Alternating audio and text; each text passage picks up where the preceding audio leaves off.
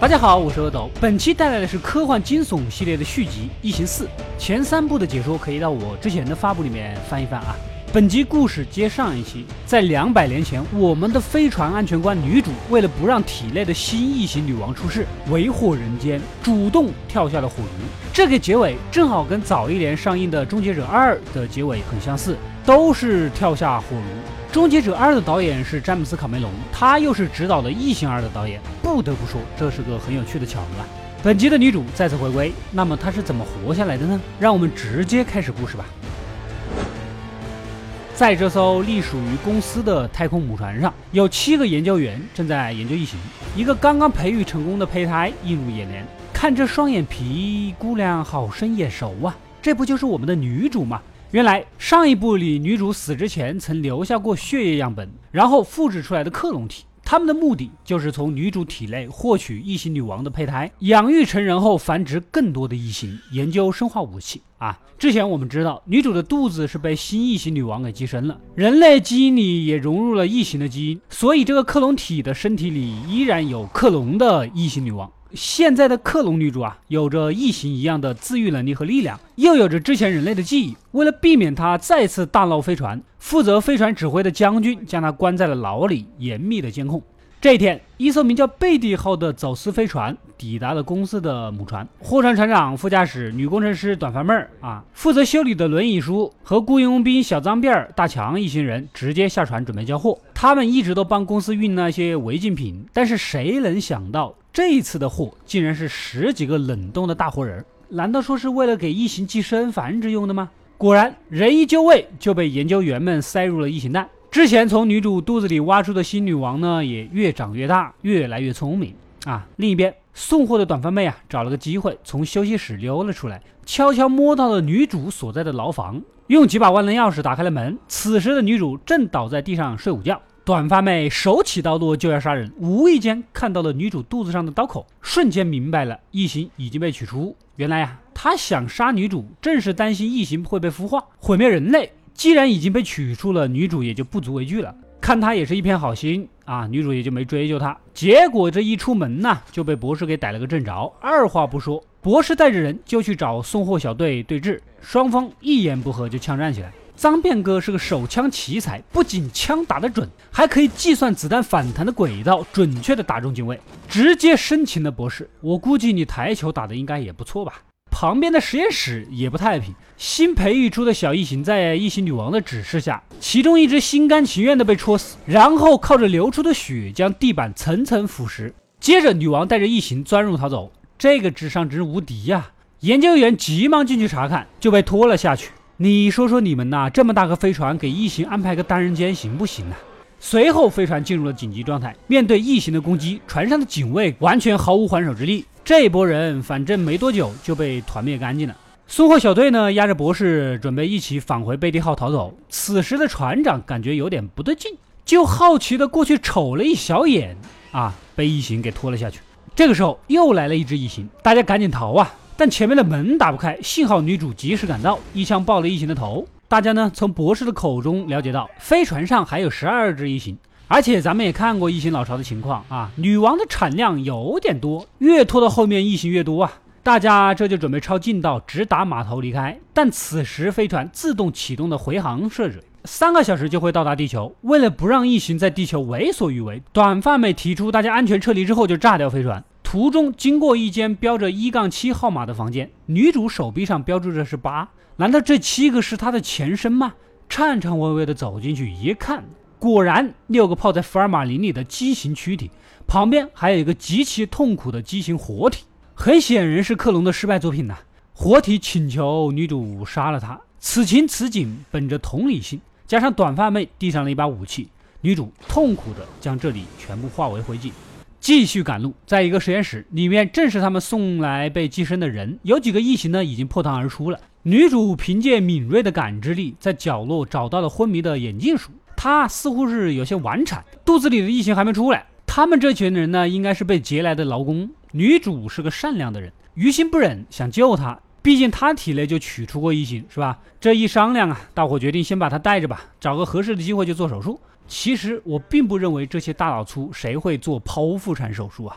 来到冷却槽，路呢已经被渗出的水给淹了，只能通过潜入水底从厨房绕过去。脏辫哥背着轮椅叔，大家一起潜入了水底，哪有那么顺利的？果然，两只异形从后面扑来，雇佣兵大强一榴弹过去，搞死了一个。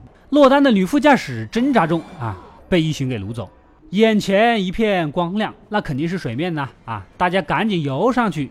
起来一看，不得了，周围全是异形卵，有几个正蠢蠢欲动的想要破壳而出。原来这是一个陷阱呐！后面两只异形就是故意将他们赶到这里的。突然，一只异形破壳，直接跳到了女主的脸上，一番挣扎，总算是挣脱掉了啊！这也就是女主能这样，其他人要是抱上呢，可以直接选择割头啊！大家又躲进了水里，脏辫哥计算好角度，两发榴弹射过去，从天花板反射，把水面上的异形卵全都炸毁了。之后，所有人才得以爬出水面，继续往上跑。顶端出口的门呢被死锁。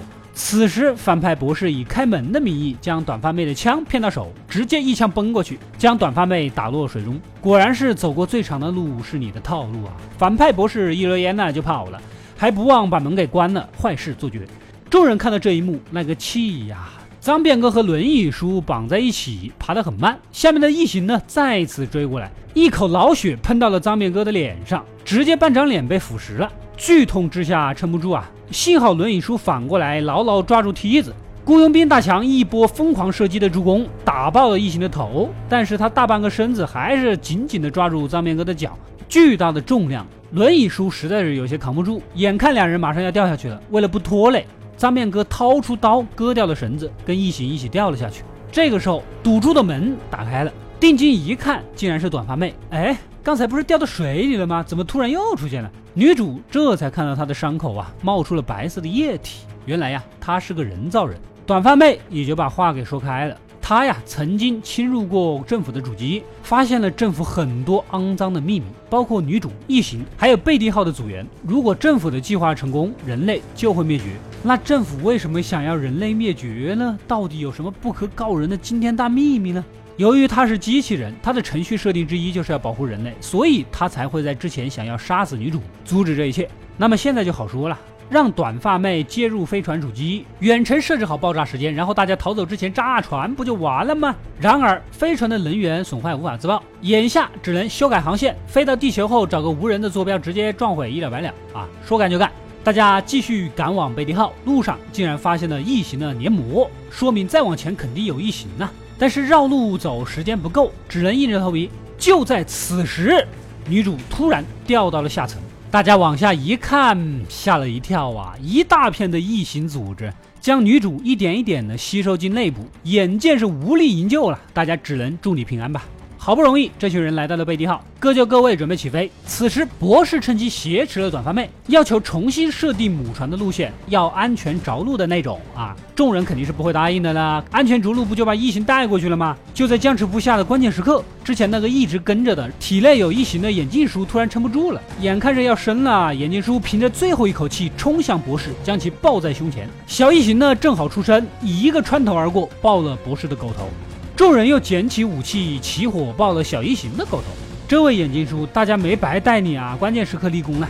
回到女主这儿，此时身边正好是她肚子里取出的新的异形女王。她融合了人类的基因，现在已经不需要产卵寄生来繁衍，直接子宫孕育出的就是成品的异形啊！现在大肚子似乎好像就有一个即将诞生。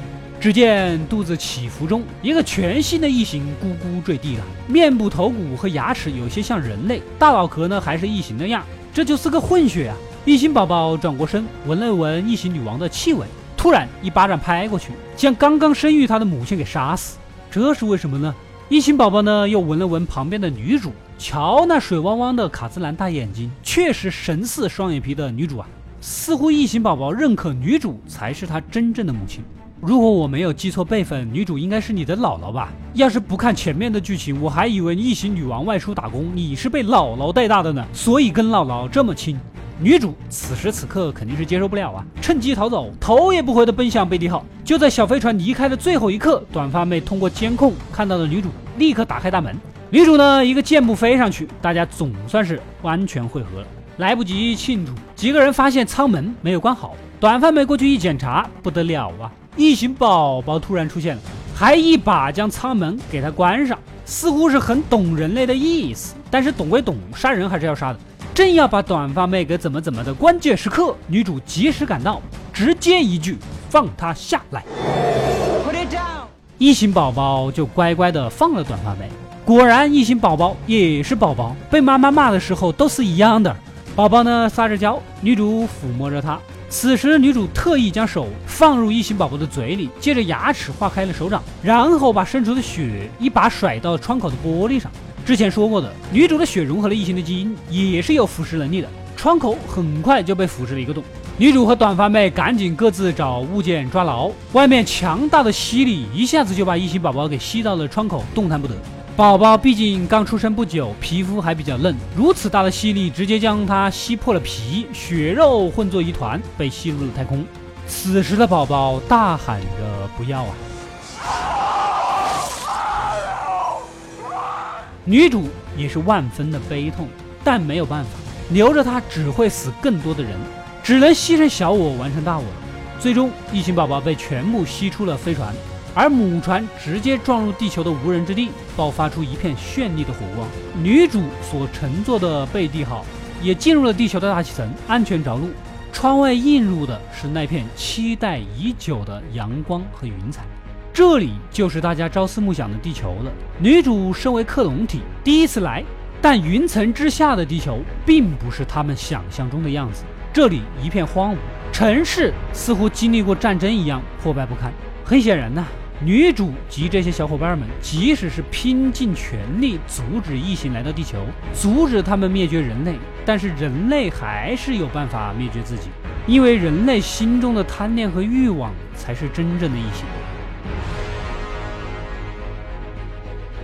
故事到这里就结束了。前四部我们大概只窥探了异形和异形星球的冰山这一角。而之后，异形庞大的世界观全靠异形前传《普罗米修斯》和异形契约扛起了大旗。目前前传的第三部《异形觉醒》还遥遥无期，主要在于第二部《异形契约》没有带来预期的收益啊。在前传里，故事将着重描述第一集里的异形飞船坠落在星球沉睡上千年的事情，而且还有个巨大的信息，那就是人类其实是异形所创造的。如果大家依然对异形系列感兴趣，还想看前传的话，就留言让我知道吧。